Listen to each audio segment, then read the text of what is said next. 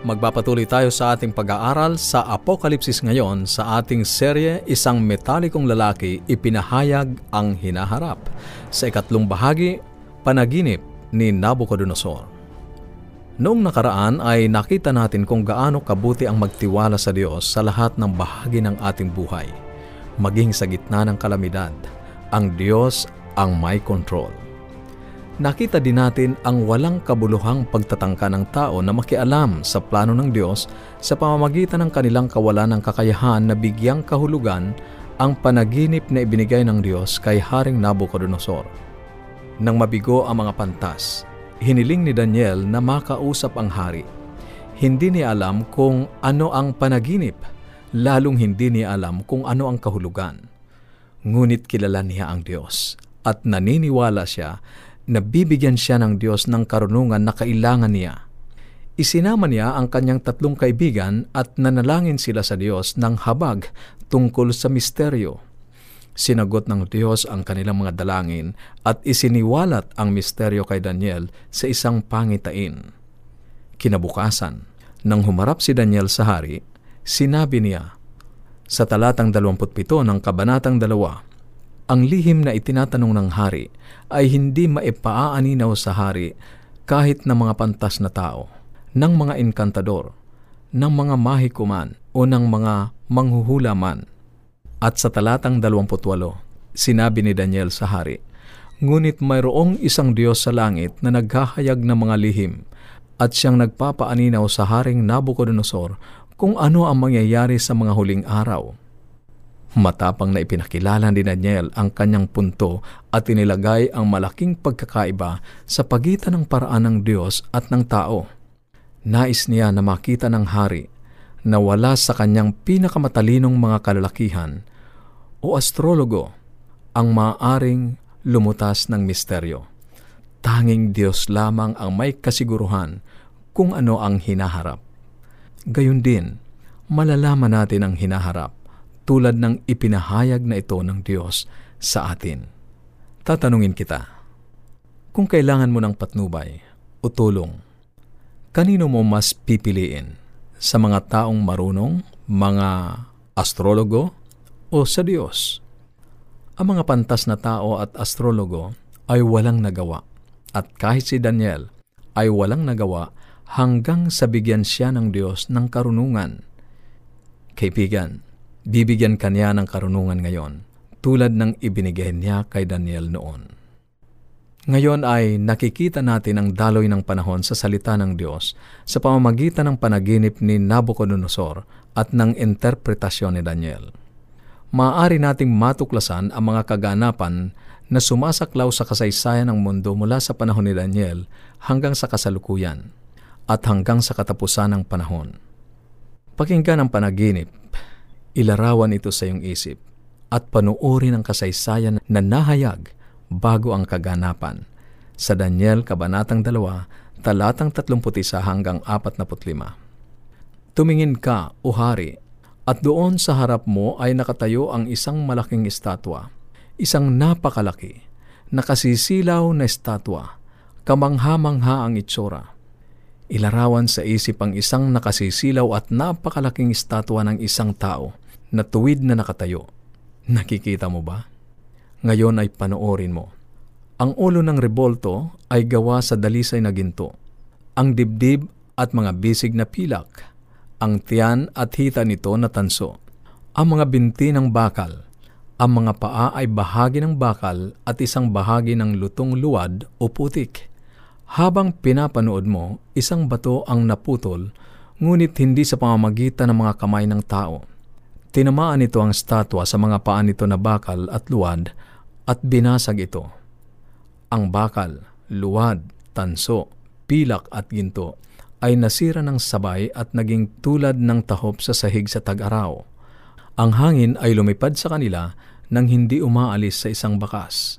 Ngunit ang bato na tumama sa rebolto ay naging isang malaking bundok at napuno ang buong mundo. Kinilala ni Haring Nabucodonosor na iyon ang panaginip. Ngunit ano ang ibig sabihin nito? Ibinigay ng propeta ang interpretasyon. Ikaw, o hari, ang hari ng mga hari, Binigyan ka ng Diyos ng langit, ng kapangyarihan at kaluwalhatian. Ikaw ang pinuno ng ginto. Si Nabucodonosor, ang hari sa Babilonia, ay ang ulong ginto. Bagamat sinabi ni Daniel na si Nabucodonosor ang hari ay ang ulong ginto, ang hari ay kumakatawan sa kanyang buong imperyo, kung saan ang kaharian ng Babilonia. Sa panahon ni Nabucodonosor, na nagsimula noong mga six hundred five B C, ang Babilonia ay ang imperyo na sumasakop at namamahala ng halos buong sibilisadong mundo. Higit na mahalaga, ngayon na siya ang sumasakop sa bayan ng Diyos. Ang kasaysayan ng Biblia ay higit na nakatuon sa kaugnayan ng Diyos sa kanyang mga tao kaysa sa isang tala lamang ng sunod-sunod na mga pangyayari na walang kinalaman sa Diyos. Natuwa si Nabucodonosor sa interpretasyon ni Daniel, ngunit hindi siya handa para sa kung ano ang susunod. Sa talatang tatlumpu't siyam ng kabanatang walo ng Daniel, sinabi ni Daniel sa hari, "Pagkatapos mo, babangon ang ibang kaharian na mas mababa sa iyo. Susunod ang ikatlong kaharian ay mamumuno sa buong mundo." Sandali tayong tumigil dito upang masuri natin ang isang napakahalagang susi para sa pagbibigay kahulugan ng propesiya.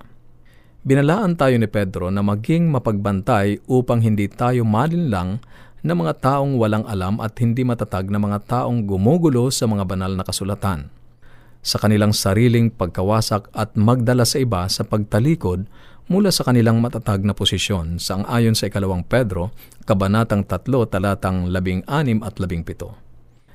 Nais kong ipakita sa iyo kung paano ka maiingatan ng ating mga susi mula sa pagkalinlang sa ganyang paraan, upang matiyak mo ang pagpapakahulugan na sa iyong paniniwala ay siyang inaasahan ng Diyos. Narito ang lihim na nakaligtaan ng lahat ng labindalawang nangungunang iskolar sa Biblia na naghula na ang mundo ay magtatapos sa taong two thousand.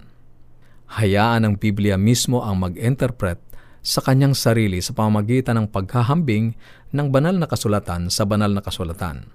Ihanay ang lahat ng mga talata na mahahanap mo na nagsasabi tungkol sa hulang ito o teksto, at matutuklasan mo na ang lahat ay tuturo sa parehong direksyon, sa isang katotohanan ng salita ng Diyos. Ngayon ay ilapat natin ang susi sa ating propesiya.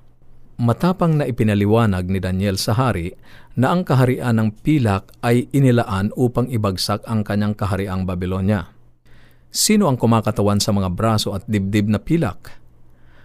Kung matutuklasan natin ang kaharian na tumalo sa Babilonia, malalaman natin ang pagkakakilanlan ng pangalawang kaharian sa panaginip. Kaibigan, masasabi ko sa iyo na ang pangalawang kaharian ay Medo-Persia. Ngunit hindi mo dapat paniwalaan iyon. Iyon lamang ang aking opinyon. Gayunpaman, kung ihahambing natin ang banal na kasulatan sa pamamagitan ng pagbabalik sa Daniel, kabanatang lima, talatang tatlumpung, mababasa natin, "Nang gabing si Belshazzar, hari ng mga taga-Babilonia, ay pinatay, at si Darius na Mede ang naghari sa kaharian sa edad na anim na dalawa. Ang Medes sa katunayan ay pinagkaisa sa mga Persian upang makabuo ng Medo-Persia. Kaya ang pangalawang imperyo sa panaginip ay Medo-Persia na sinakop ang Babilonia noong taong five hundred thirty-eight B C. Kailangan mong paniwalaan yan kung nais mong maniwala sa Biblia. Ngayon, ano ang ikatlong imperyo? Sino ang susunod sa Medo-Persia? Ngayon ay bumaling tayo sa ikawalong kabanata ng Daniel, talatang tatlo. Muli, kung ihahambing ang banal na kasulatan sa banal na kasulatan, nakita ni Daniel ang isang tupa na may dalawang sungay. Pagkatapos, habang iniisip ni Daniel ang tungkol sa tupa, biglang isang kambing na may nakalitaw na sungay sa pagitan ng kanyang mga mata ay nagmula sa kanluran na tumatawid sa buong mundo. Nakita ko siyang matinding inaatake ang tupa at kanyang ibinuwal sa lupa at kanyang tinapakan siya. Ang kambing ay naging napakadakila, ngunit sa katanyagan ng kanyang kapangyarihan, ang kanyang malaking sungay ay naputol at sa lugar nito ay apat na marangal na mga sungay ang tumubo. Kabanatang walo ng Daniel, talatang lima hanggang walo. Sino ang tupa at sino ang kambing na sumalakay sa tupa? Ipinaliwanag ng anghel sa talatang dalawampu. Ang dalawang sungay na tupa na iyong nakita ay kumakatawan sa mga hari ng Media at Persia, sangayon sa talatang dalawampu. Ngayon ay natukoy na natin ang kaharian na ito bilang pangalawang imperyo sa panaginip. Ang mabalahibong kambing ay ang hari ng Gresya, at ang malaking sungay sa pagitan ng kanyang mga mata ay ang unang hari, sangayon sa talatang dalawampu't isa. Kinumpirma ng kasaysayan ng ibagsak ng Gresya ang Medo-Persia noong taong three thirty-one B C. Ipinakikita rin ng propesiya na ang malaking sungay sa pagitan ng kanyang mga mata, ang unang hari, ay masisira sa kasikatan ng kanyang kapangyarihan. Yun ay walang iba kundi si Alexander the Great, ang unang hari ng Gresya, na namatay sa edad na tatlumpu't dalawa matapos na sakupin ang halos buong sibilisadong mundo. Kaibigan, hindi ba ito nakatutuwang malaman kung paano eksaktong inihayag ng Diyos ang kasaysayan bago ito nangyari? Ang Babilonia, Medo-Persia at Gresya ay bumangon at bumagsak ng sunod-sunod, eksakto kung paano sinabi ng propeta na mangyayari. Matapos ang malaking sungay na kinakatawanan nang unang hari ng Gresya ay naputol, apat na maliliit na sungay ang bumangon sa lugar nito. Nangangahulugan ito na ang kaharian ng Gresya ay mahahati. Matapos mamatay si Alexander, ang kanyang kaharian ay sa katunayan nahati sa kanyang apat na nangungunang heneral, sina Cassander, Lysimachus, Seleucus at Ptolemy, nakatulad din ang sinabi ng propesiya na mangyayari. Ang pagkakahati ay nagpahina sa Gresya at naghanda ng daan para sa ikaapat na kaharian sa panaginip ni Haring Nabucodonosor, na alam ng kahit na bata sa paaralan ang monarkiya na bakal ng Roma noong one sixty-eight B C. Daan-daang taon bago pa ito nangyari, sinabi na ng Diyos na mayroong apat na kapangyarihan sa mundo: Babilonia, Medo-Persia, Gresya at Roma, at kinukumpirma ng kasaysayan ang ganap na kawastuhan ng salita ng Diyos. Ang ebidensya ay patuloy na bumubuo ng pagpapatunay na ang Biblia ay tunay ngang salita ng Diyos. Ngunit hindi pa tayo tapos. Ang panaginip ay hindi pa tapos. At ang ating susunod na pag-aaral ay kinapaluluuban ng isa sa mga pinakakapanapanabic na bahagi. Sa susunod, sa pagpapatuloy ng ating serye, Apokalipsis Ngayon, isang metalikong lalaki, ipinahayag ang hinaharap.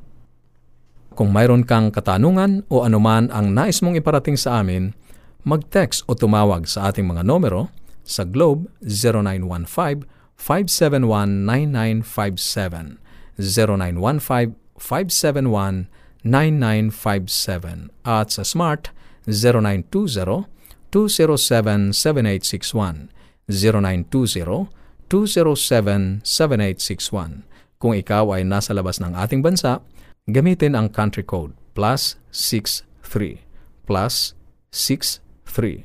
Maaari ka ring magpadala ng mensahe sa ating Facebook page, facebook dot com slash A W R Luzon Philippines, facebook dot com slash A W R Luzon Philippines, o kaya ay magtungo sa ating website w w w dot a w r dot org, w w w dot a w r dot org. Hanggang sa muli.